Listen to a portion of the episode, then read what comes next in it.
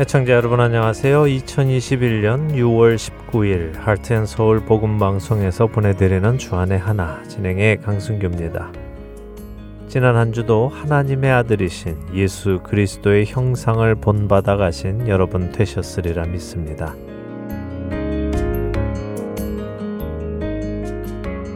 안내 말씀드립니다. 할텐 서울 복음 선교회에서는 생명을 전하는 귀한 사명을 더욱 잘 감당하기 위해서 여러 부분의 봉사자를 찾고 있습니다. 먼저 거리에 관계없이 컴퓨터를 통하여 방송 편집 봉사와 방송 검토 봉사를 해주실 분들을 찾고 있습니다. 간단한 잡음 제거와 반복되는 말 등을 제거하는 편집 봉사와 다 만들어진 방송에 실수는 없는지 검토해 주시는 봉사는 아리조나뿐 아니라 타주에서도 참여가 가능합니다. 현재도 많은 봉사자들께서 타주에서 함께 사역해 주고 계십니다. 일주일에 한두 시간을 방송 제작에 참여해 주실 수 있는 여러분 찾고 있습니다. 또한 이곳 아리조나 피닉스 인근에 거주하시며 저희 선교회 사무실에 오셔서 CD 발송과 발송 준비를 도와주실 봉사자도 찾고 있습니다. 화요일부터 금요일 오전 9시부터 오후 5시 사이 여유가 되시는 시간에 오셔서요. 한두 시간씩 사역하시며 그 주에 CD가 잘 발송되어 청취자 여러분들께 잘 도착하도록 준비하시는 일입니다. 생명을 살리고 세우는 이 귀한 사역에 기쁨으로 함께 동역하실 여러분을 기다립니다. 자세한 문의는 전화번호 602-866-8999로 해주시기 바랍니다. 첫 찬양 함께 하신 후에 말씀 나누겠습니다.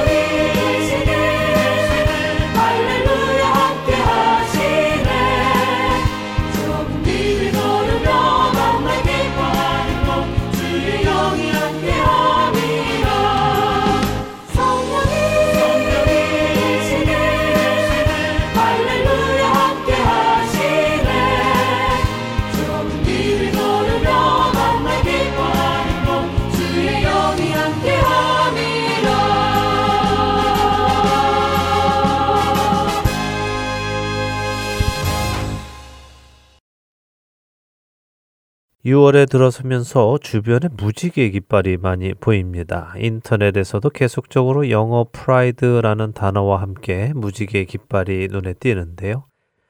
무지개 깃발과 함께 나오는 영어 pride는 동성애자들이 자신들의 성 정체성을 부끄러워하지 않고 오히려 자랑스럽게 생각한다 하는 의미입니다. 왜 갑자기 이렇게 어디를 보아도 동성애자들의 자긍심을 드러내는 이러한 문구들이 눈에 띄는가 했더니 6월달이 동성애자들의 프라이드 먼스, 곧 자신들의 정체성에 대해 자랑스러워하는 달이기 때문이라고 하네요. 그리고 그 이유는 1969년 6월 28일 뉴욕의 한 술집에서 미국 동성애자들이 자신들의 권리를 위해 싸우기 시작했기 때문이랍니다. 사실 요즘 한국은 물론 전 세계 동성애자들의 권리가 날로 높아지고 있습니다. 이제는 동성애가 잘못이다라고 말하는 사람들은 시대에 뒤떨어진 또 정치적으로 우파에 속한 사람들이며 사람을 차별하는 사람이며 인권을 무시하는 사람이라는 평가를 받습니다. 뭐 사실 세상에서 이런 현상이 일어나는 것은 어쩔 수 없습니다. 왜냐하면 세상에 속한 사람들은 하나님의 말씀을 따라 살아가는 사람들이 아니기 때문이지요. 그들은 자신들의 생각과 가치관을 따라 살아가기에 자신들의 생각이 옳다고 생각되면 그렇게 행하고 살아가는 것이 어찌 보면 당연합니다. 그것을 고칠 수 있는 유일한 방법은 그들의 가치관이 하나님의 말씀으로 변화되는 것 외에는 없습니다. 근데 문제는 교회입니다. 하나님의 말씀을 기준으로 삼고 살아가는 그리스도인들, 그리고 그 그리스도인들의 연합인 교회가 이러한 세상의 풍조에 동조하기 시작하며 하나님의 말씀을 거부하는 것이 문제인 것입니다. 한국의 한 기독교 언론사는 동성애 옹호와 찬성의 기사를 매주 내보내고 있기에 그 글을 읽고 있는 또 많은 성도들이 동성애 옹호자로 변화되어 가는데 불을 지피고 있기도 하지요. 또 여러 교단에서도 점점 동성애를 자연스러운 것으로, 괜찮은 것으로, 자랑스러워 할 것으로 받아들이고 있기에 성도들까지도 혼란스러워하는 시대가 되었습니다.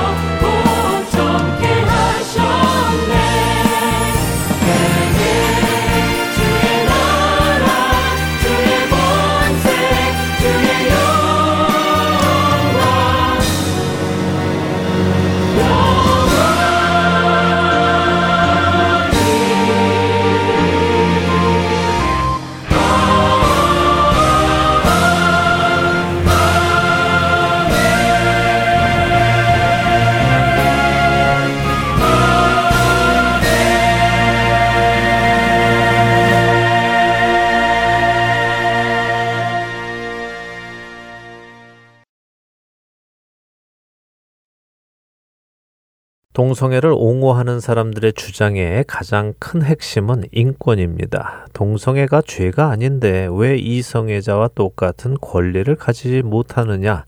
동성애자들을 다르게 대하는 것은 차별이며 인권 탄압이다라고 말합니다. 이미 말씀드린 대로 세상에서는 그렇다고 말할 수 있습니다. 그들은 하나님의 말씀을 따라 사는 것이 아니라 자신들이 만들어 놓은 법을 따라 사는 사람들이니 말입니다. 자신들이 그렇다라고 결정하면 그렇게 사는 것입니다. 간음이 죄다라고 결정하면 간음이 죄로 여기고 사는 것이고 간음이 죄가 아니다라고 결정하면 그때부터 간음은 죄가 아닌 것으로 사는 것이죠. 대마초가 죄다라고 결정하면 그렇게 사는 것이고 대마초가 죄가 아니다라고 결정하면 그렇게 사는 것입니다. 동성애 역시 죄다라고 결정했을 때는 그렇게 살았고 동성애가 죄가 아니다라고 결정한 이후에는 죄가 아닌 것으로 믿고 삽니다. 자신들의 의견을 조합하여 사는 것이 하나님 없는 세상입니다. 그렇기에 로마서 1장 21절부터 27절은 하나님이 살아계심에도 불구하고 하나님을 섬기지 않고 자신들 스스로 지혜 있다고 생각하는 사람들을 하나님께서 그들의 욕심대로 살도록 내버려 두셨더니 그들은 자신들의 욕심을 따라 순리대로 쓸 것을 바꾸어 영리로 쓰는 행동, 곧 남자가 남자를 향하여 부끄러운 일을 행하고 여자도 여자를 향하여 부끄러운 일을 행하며 살아간다고 하시지요. 여기 참 중요한 말씀이 있는데요. 로마서 1장 27절입니다. 그와 같이 남자들도 순리대로 여자 쓰기를 버리고 서로 향하여 음욕이 부릴 듯함에 남자가 남자와 더불어 부끄러운 일을 행하여 그들의 그릇됨에 상당한 보응을 그들 자신이 받았느니라 라는 말씀입니다. 우리는 흔히 이 구절을 읽을 때 상당한 보응의 의미를 이렇게 동성애를 하는 사람들은 아마도 에이즈와 같은 병을 얻었거나 고통 속에 있을 것이다 라고 추측합니다. 그러나 이 구절의 의미는 그런 의미가 아닙니다. 동성애를 하는 사람들이 상당한 보응을 받았다라고 말씀하시는 것이 아니라 하나님을 섬기지 않고 자신들의 마음대로 살기로 결정한 그들의 결정에 대한 상당한 보응이 바로 동성애로 나타났다는 말씀입니다. 같은 구절을 공동 번역은 이렇게 번역합니다. 남자들 역시 여자와의 정상적인 성관계를 버리고 남자끼리 정욕의 불길을 태우면서 서로 어울려서 망측한 짓을 합니다. 이렇게 그들은 스스로 그 잘못에 대한 응분의 벌을 받고 있습니다. 라고요.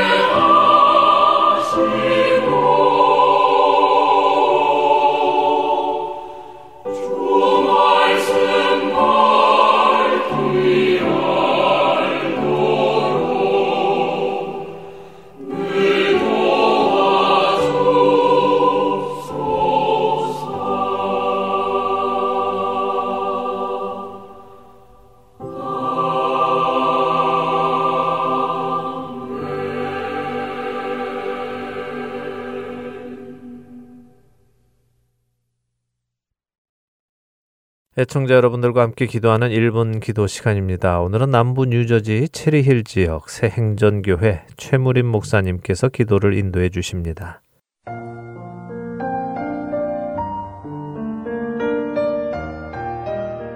애청자 여러분 안녕하셨습니까? 하텐 서울 1분 기도 시간입니다. 저는 미국 남부 뉴저지 체리힐 인근의 체리힐 생존교회를 담임하고 있는 최무림 목사입니다. 최근 우리 모두는 코로나19라는 사상 최고의 바이러스 사태를 겪고 있습니다. 그동안 많은 기도와 노력으로 미국은 코로나19의 피해가 좀 잦아 들어가는 것 같습니다. 제가 살고 있는 체리일 지역은 2020년 초부터 대면 예배를 중단하고 일체 교회 활동을 하지 못하다가 조금씩 교회당 파킹장에서 주일 예배를 드리는 경우가 있거나 화상으로 예배를 전환하여 예배와 교회 모임을 갖게 되었습니다. 그러다가 이제 대면 예배가 서서히 시작이 되었지만 코로나19 사태 이후의 모임이 제대로 되지 않고 대면 예배가 오히려 낯설게 여겨지는 성도들이 생기는가 하면 모여 예배드리지 않아도 아무 일도 일어나지 않는 것이 신앙의 습관으로 자리 잡아 교회당으로 모이는 것을 힘들어하는 분들도 생기게 되었습니다. 또한 아직도 코로나19의 피해를 두려워하여 사람들이 모이는 곳을 기피하는 현상이 아직도 남아 있습니다. 그렇기 때문에 그 이전의 교회의 모습이 아닌 것에 신앙의 분위기가 점점 침체되어 가고 있는 모습을 보이고 있습니다. 아마도 다른 지역의 교회들도 마찬가지리라 생각이 됩니다. 이 시간 함께 기도하기를 원하는 제목은 하나님의 잃어버린 영혼들을 찾는 교회가 되기 위해서 기도해 주시기 바랍니다. 그 영혼을 찾아서 주님 앞에 다시 하나님 앞에 영광을 돌리는 귀한 기쁨이 넘치는 교회들이 되게 해달라고 기도해 주시기를 바랍니다. 그리고 또한 우리의 모임 예배를 통해서 더욱더 복음이 전파될 수 있도록 하나님께서 각 교회에 이와 같은 귀한 은혜의 역사가 일어날 수 있도록 성령께서 역사해 달라고 간곡히 기도해 주시기를 바랍니다. 다 같이 기도하시겠습니다.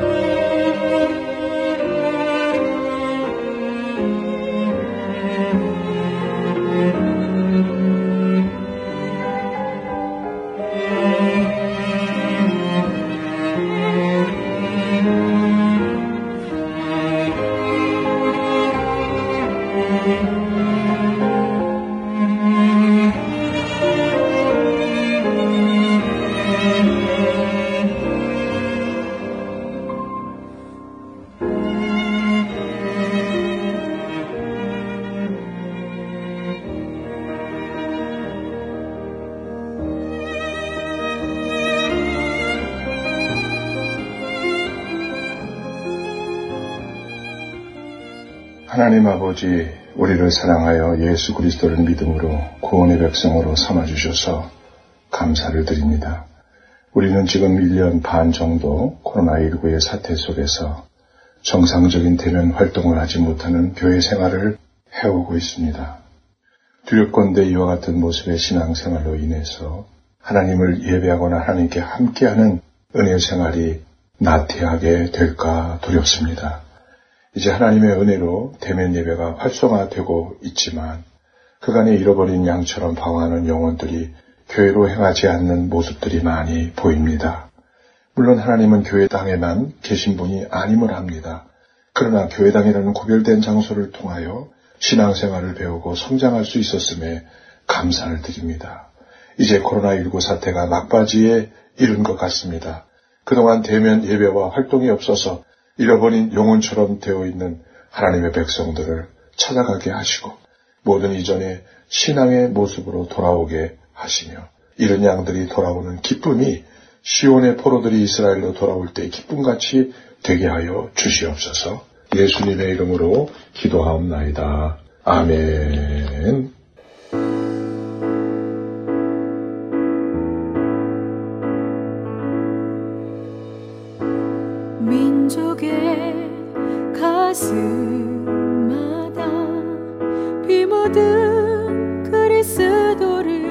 심어. 이 땅에 부르고 부른 그리스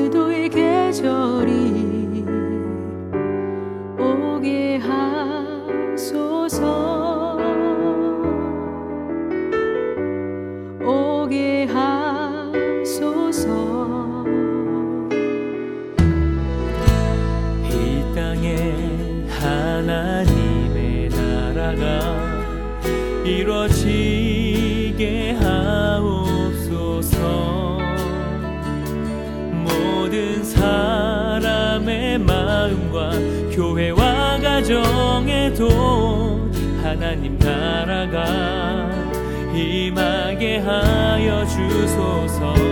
주의 청년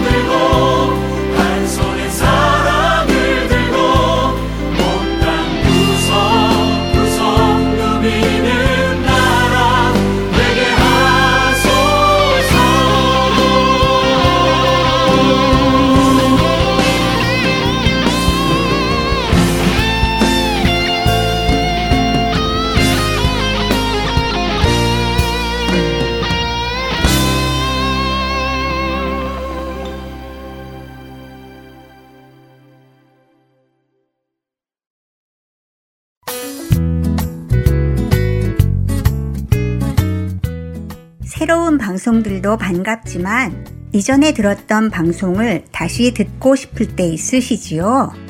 혹은 다른 사람에게 그 방송만 전해주고 싶을 때도 있으시지요? 저희 할트앤서울 복음방송에서는 그 방송만 모아서 따로 mp3 cd로 제작해 놓았습니다. 방송 모음 mp3 cd가 필요하신 분은 사무실로 연락 주시기 바랍니다.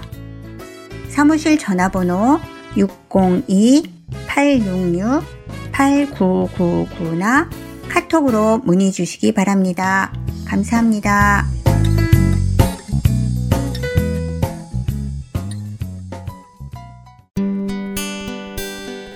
기쁜 소식 사랑으로 땅끝까지 전하는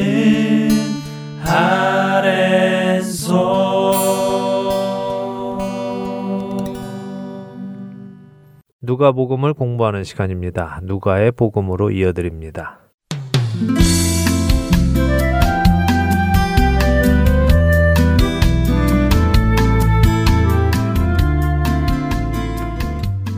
애창자 여러분 안녕하세요. 누가복음을 함께 공부해 나가는 누가의 복음 진행의 함혜진입니다. 네, 여러분 안녕하세요. 강순기입니다. 누가의 복음 지난 시간에 예수님께서 세례를 받으시며 공생의 시작이 선포되는 장면을 보았습니다. 네, 예수님은 이 세상에 오셔서 죄인을 의인으로 만드시는 새로운 창조 작업을 하신 분이십니다.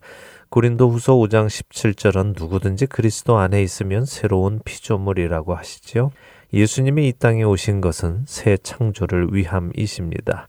이 새 창조의 시작에 하나님 아버지, 말씀이 육신이 되어 오신 성자 예수님, 또 성령 하나님이 함께 하심을 우리는 다시 보게 되지요. 창세기 1장에서 천지를 함께 창조하신 삼위의 하나님께서 다시 새 창조를 하신 것이네요. 네, 누가는 예수님의 세례를 간단히 기록하고는요, 이렇게 공식적인 메시아의 삶을 시작하신 예수님이 누구신지를 기록합니다. 자, 오늘 그 장면부터 읽고 이야기 나누도록 하겠습니다. 누가복음 3장 23절에서 38절입니다. 좀 길지만 한 절씩 읽어보겠습니다. 네, 누가복음 3장 23절부터 읽습니다.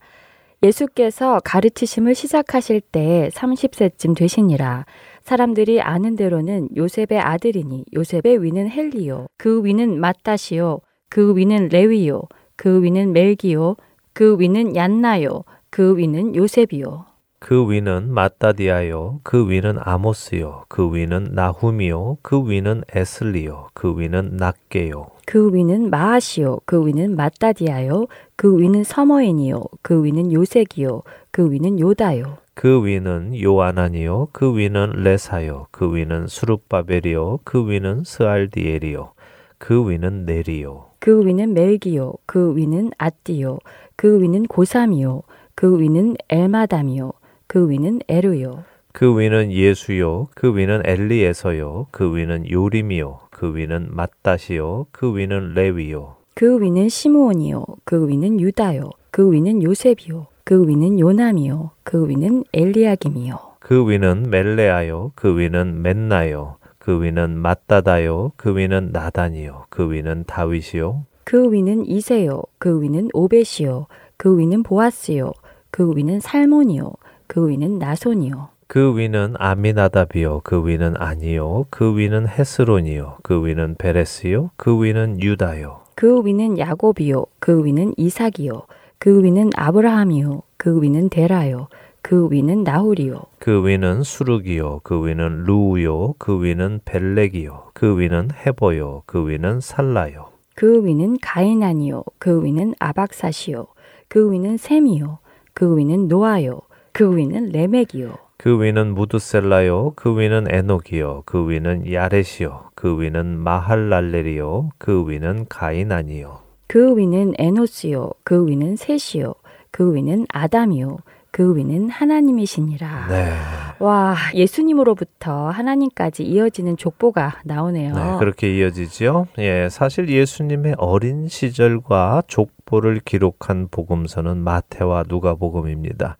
이 두 복음서는 비슷하면서도 또 굉장히 다르기도 한데요. 이 두 복음서가 각각 누구를 대상으로 썼는지를 생각해 보면 또 이해하는 데에 도움이 될 것입니다. 일단 족보 이야기를 하기 전에요. 방금 읽은 누가복음 3장 23절에 나타난 예수님의 나이 이야기를 잠시 하고 넘어가지요. 우리는 예수님이 몇 살에 공생애를 시작하셨다고 알고 있습니까? 30세 시작하셔서 33세 십자가에서 죽으셨다고 알고 있죠. 네, 그렇게들 알고 있죠. 네. 예, 그리고 그 근거가 되는 성경 구절이 바로 이 누가복음인데요. 하지만 우리가 방금 읽은 것처럼 예수님께서 공생애를 시작하신 때는 30세다라고 하는 것이 아니라 정확히는 30세쯤 되셨다라고 하고 있죠. 서른 즈음이셨다는 것입니다. 서른 즈음이면 서른보다 어릴 수도 있고 서른보다 많을 수도 있다는 것이네요. 네, 명확하게 하자면 그렇죠. 사실 야곱의 아들 요셉이 애굽의 총리가 된 것이 30세이고요. 다윗이 왕위에 오른 것도 30세였습니다. 그래서 자연히 예수님도 30세의 공생애를 시작하셨을 것이다 라고 생각도 하게 되는데요. 하지만 누가가 예수님의 나이를 언급한 것은요. 예수님의 나이가 몇 살이셨다 이것을 알리려 하는 것은 아닌 것으로 보입니다. 그렇지 않습니까? 만약에 예수님의 나이를 알리려는 것이 목적이었다면 몇 살이셨다 하고 정확히 썼겠지요. 뭐 스물아홉이면 스물아홉이다, 서른이면 서른이다 정확하게 했을 텐데요. 30세쯤 되셨다라고 기록을 합니다. 그러니까 정확한 나이를 알리려는 것이 목적이 아니라 30세쯤 되셨다 하는 사실을 알리려는 것이죠. 그렇군요. 그렇다면 왜 그 사실을 알리려 한 것일까요? 야, 예, 학자들에 따르면 제사장이 제사장으로서의 사역을 시작할 수 있는 나이가 30세다라고 하고요. 또 예수님 당시 산해드린 공회의 회원이 되기 위해서는 30세가 넘어야 했다고 합니다. 사내들인 공회라면 이스라엘 백성들을 다스리던 기구였죠. 그러니까 예수님께서 공생애를 시작하실 때가 너무 어리지도 않았고 또 너무 늙으신 때도 아닌 이스라엘의 지도자로서 자격이 되는 나이였다. 그것을 알리기 위함이라고 이해하고 넘어가면 될 것 같습니다. 그러나 예수님의 나이가 꼭 30세였다라고 할 근거는 없다는 사실을 말씀드립니다. 성경의 표현대로 30세쯤 되어서 사역을 시작하셨다. 이렇게 기억하라는 말씀이시군요. 네, 저는 그렇게 성경에 기록된 대로 기억하는 것이 옳다고 생각합니다. 자, 이제 족보 이야기를 좀 해보죠. 말씀드린 대로 예수님의 어린 시절 이야기와 족보는 마태와 누가복음 두 곳에만 기록이 되어 있습니다. 또한 예수님이 태어나기 전에 있었던 일을 기록한 책 역시 마태와 누가복음이죠. 이처럼 이 두 복음서는 공통점이 있으면서도 또 서로 다른 점이 있는데요. 그것은 마태복음은 철저하게 예수님의 양 아버지, 그러니까 마리아의 남편인 요셉을 중심으로 쓰여졌다 하는 것이고요. 누가복음은 반대로 요셉의 아내인 마리아를 중심으로 쓰여졌다 하는 것입니다. 자, 생각해 보세요. 마태복음은 천사가 요셉을 찾아와서 내 아내 마리아 데리고 오기를 두려워하지 말라라고 말해 줍니다. 그러나 천사가 마리아를 찾아왔다 하는 이야기는 없지요. 아, 그런가요? 네, 반대로 누가복음은 천사가 마리아를 찾아와서 네가 임신할 것이다라는 말을 해 줍니다만 요셉에 관한 이야기는 없습니다. 그러나 두 복음서 모두가 성령으로 잉태할 것과 그 이름을 예수라고 해야 할 것은 기록하고 있지요. 자, 이와 함께 마태는 마리아의 남편 요셉의 족보를 기록하고 있습니다. 반대로 누가는 요셉의 아내 마리아의 족보를 기록하고 있고요. 정말 말씀대로 마태복음은 요셉을 중심으로, 누가복음은 마리아를 중심으로 기록하고 있는 것이네요. 네. 그런데 왜 그렇게 했을까요? 마태복음이 유대인을 대상으로 쓰여졌으니까 유대인들의 문화가 남편을 따르기 때문에 그런 것일까요? 네, 맞습니다. 유대인의 문화 안에서 유대인에게 중요한 사실, 곧 그들의 시조인 아브라함으로부터 다윗, 그리고 다윗으로부터 예수님의 족보를 쓰고 있는 것이 마태복음입니다. 이와 대조적으로 누가는 헬라인들을 대상으로 쓰니까 아브라함과 다윗뿐 아니라 첫사람 아담 그리고 그 아담을 지으신 하나님께로까지 족보를 기록하지요.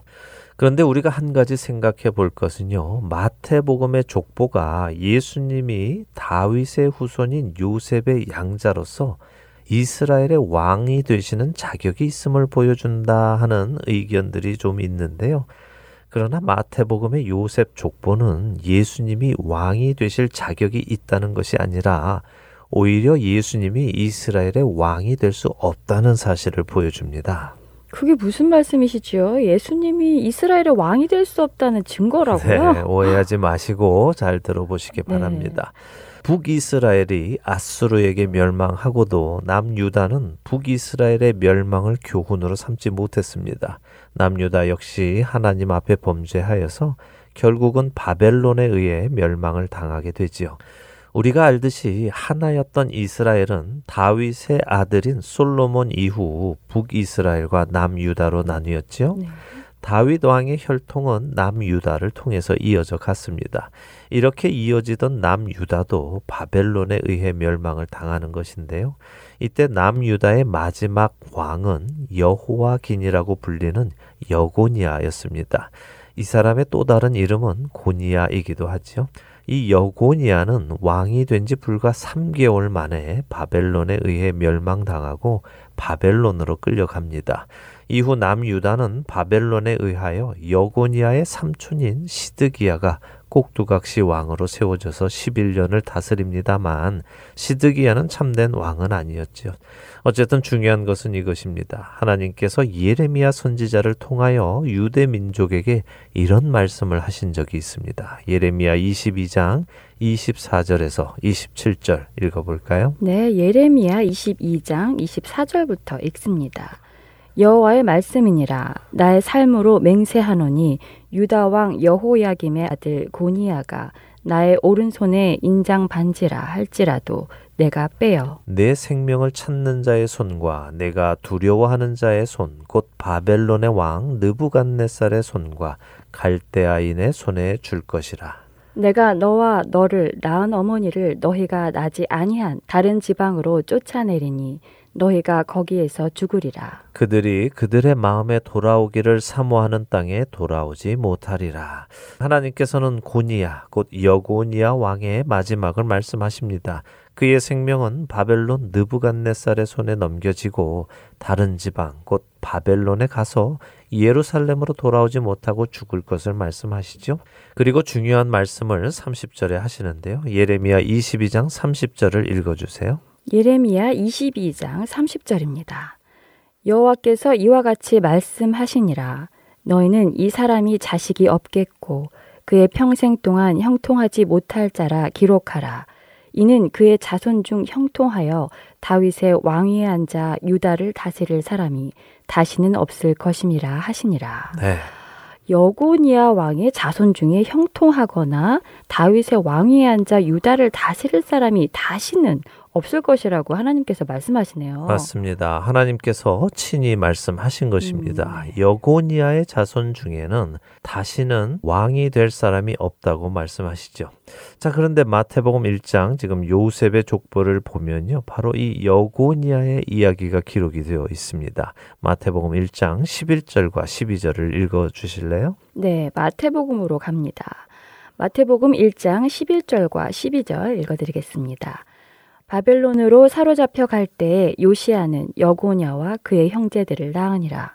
바벨론으로 사로잡혀 간 후에 여고냐는 스알디엘을 낳고 스알디엘은 수룹바벨을 낳고 네.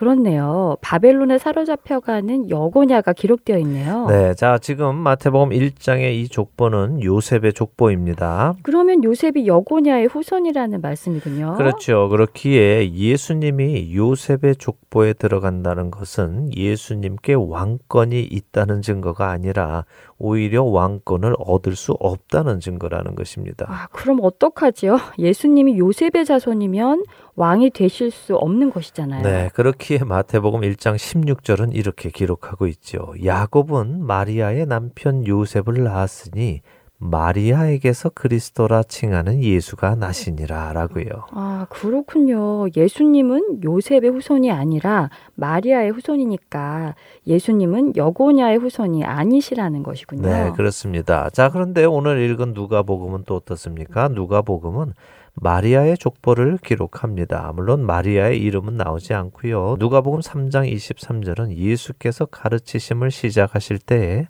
30세쯤 되셨는데 사람들이 아는 대로는 요셉의 아들이니 이렇게 기록하지요. 그리고는 요셉의 위로는 헬리오 이렇게 기록하십니다. 자, 그러나 이것은 요셉의 족보가 아니라 마리아의 족보입니다. 그렇다면 왜 마리아의 이름을 쓰지 않고 요셉의 이름을 썼느냐? 거기에는 여러 학설이 있습니다. 어떤 학자들은 마리아의 아버지인 헬리가 아들이 없어서 요셉을 양자로 하는 학설도 있습니다만 누가 복음의 이 족보를 헬라어 원문으로 보면요. 모든 사람 앞에 정관사가 붙어 있습니다. 영어로 치면 더가 붙어 있는 거죠. 그래서 그냥 그 사람이 아니라 그 사람에 대한 족보를 이어갑니다. 근데 요셉의 이름에만 정관사가 없습니다. 그리고 그 이유는 요셉은 요셉의 족보가 아니라 요셉의 아내의 족보이기에 정관사가 없다는 것이죠. 자, 이렇게 마리아의 족보를 따져 올라가다 보면요. 31절에 다윗의 이름이 나오는데요. 거기만 다시 한번 읽어 주실래요? 네, 누가복음 3장 31절 읽어 드립니다.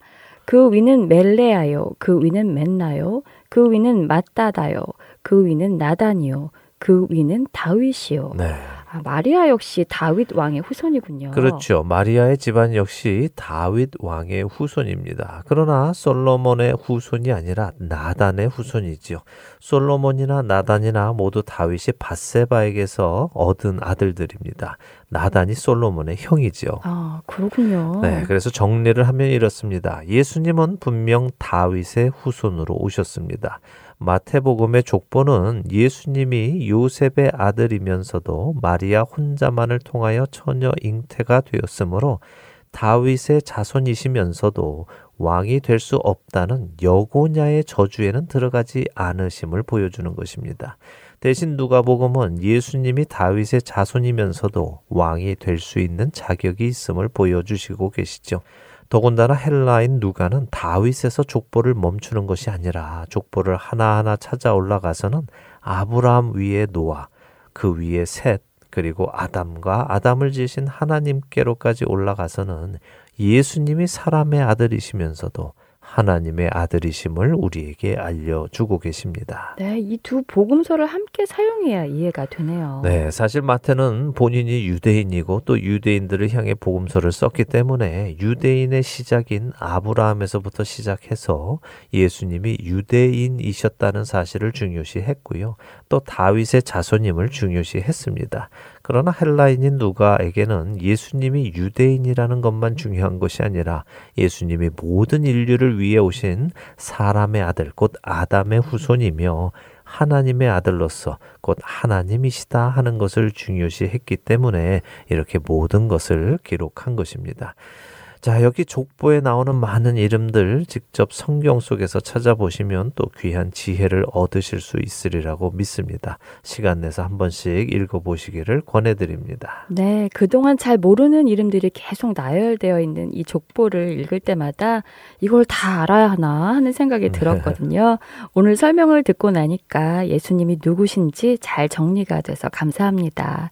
예수님은 하나님의 아들이시고 사람인 아담의 아들이시고 유대인인 아브라함의 아들이시고 왕이신 다윗의 아들이시며 창세기에 약속된 여자의 아들이시다 하는 것이 잘 정리가 됐습니다. 네, 다행입니다. 잘 정리가 되셨다니 기쁩니다. 이제 다음 주에는요, 누가복음 4장으로 넘어가서요, 광야에서 시험 당하심으로 모든 망가진 것들을 회복시키시는 예수님의 사역을 보도록 하겠습니다. 네, 한 주간도 예수님의 은혜 안에 거하시는 여러분 되시기 바랍니다. 네, 저희는 다음 주에 다시 뵙겠습니다. 안녕히 계십시오. 안녕히 계세요.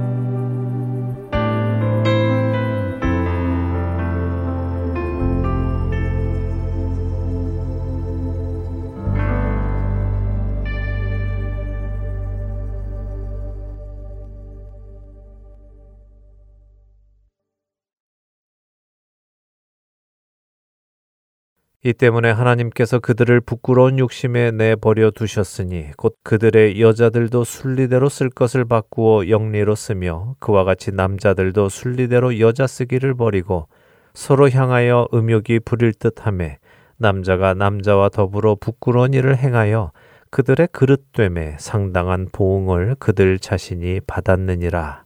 로마서 1장 26절과 27절의 말씀입니다.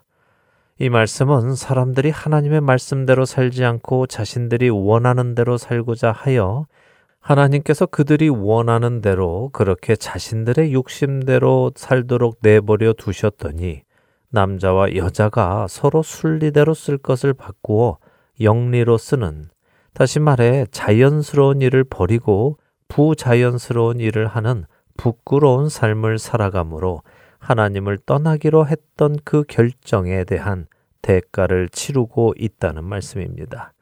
부끄러운 일을 부끄러운지도 모르고 하는 것이 하나님을 떠나기로 한 사람들의 선택에 대한 결과이며 대가이며 보응이라는 말씀입니다. 그렇습니다. 우리는 하나님을 떠나면 부끄러운 것을 부끄러운지도 모르고 살아가게 됩니다. 세상에는 얼마나 많은 사람들이 부끄러운 일을 부끄러운지도 모르며 하고 살아가고 있습니까? 그것들을 일일이 다 나열하기도 어려울 정도로 부끄러운 일들이 많습니다.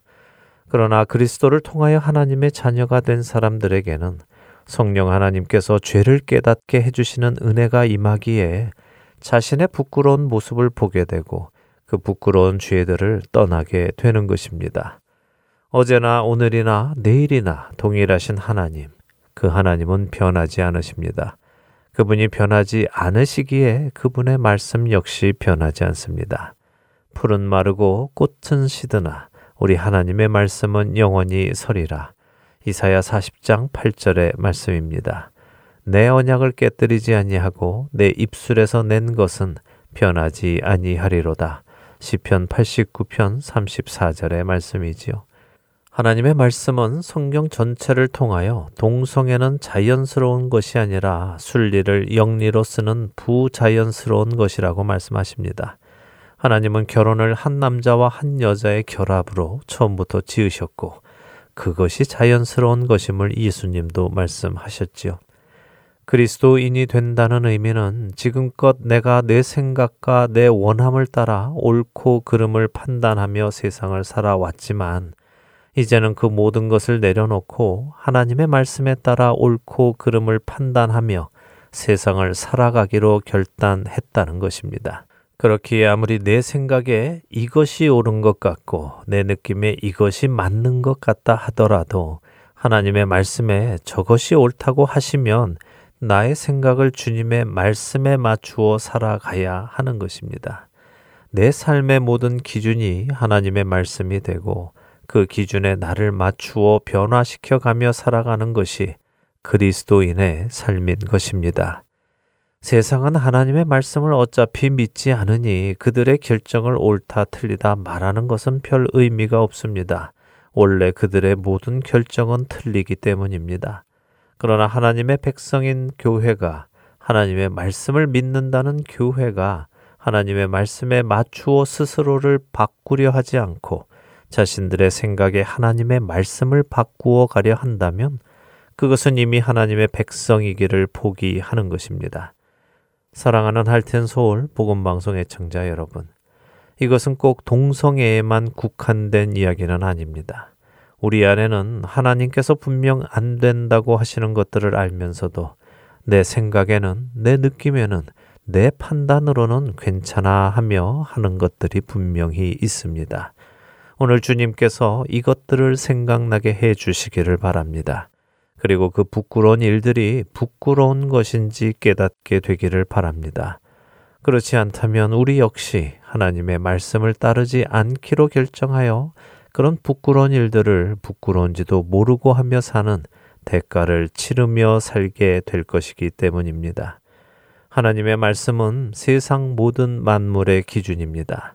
기준을 바꾸려 하지 마시고 기준의 나를 바꾸어 가시는 여러분이 되시기를 바랍니다. 그렇게 될 때 우리의 모습은 주님이 기뻐하시는 모습으로 변화될 것입니다. 한 주간도 하나님의 말씀에 나를 맞추어 나가므로 하나님께 기쁨이 되시는 저와 애청자 여러분이 되시기를 간절히 소원하며 오늘 주안의 하나 여기에서 마치도록 하겠습니다. 함께 해주신 여러분들께 감사드리고요. 저는 다음 주 이 시간 다시 찾아뵙겠습니다. 지금까지 구성과 진행의 강승기였습니다. 애청자 여러분, 안녕히 계십시오. 고치소서 주의 길을 걷게 하소서 고치소서 내게 새힘 부어주소서 믿음 없는 내 마음 주께 고백하오 지게 하소서. 꽃이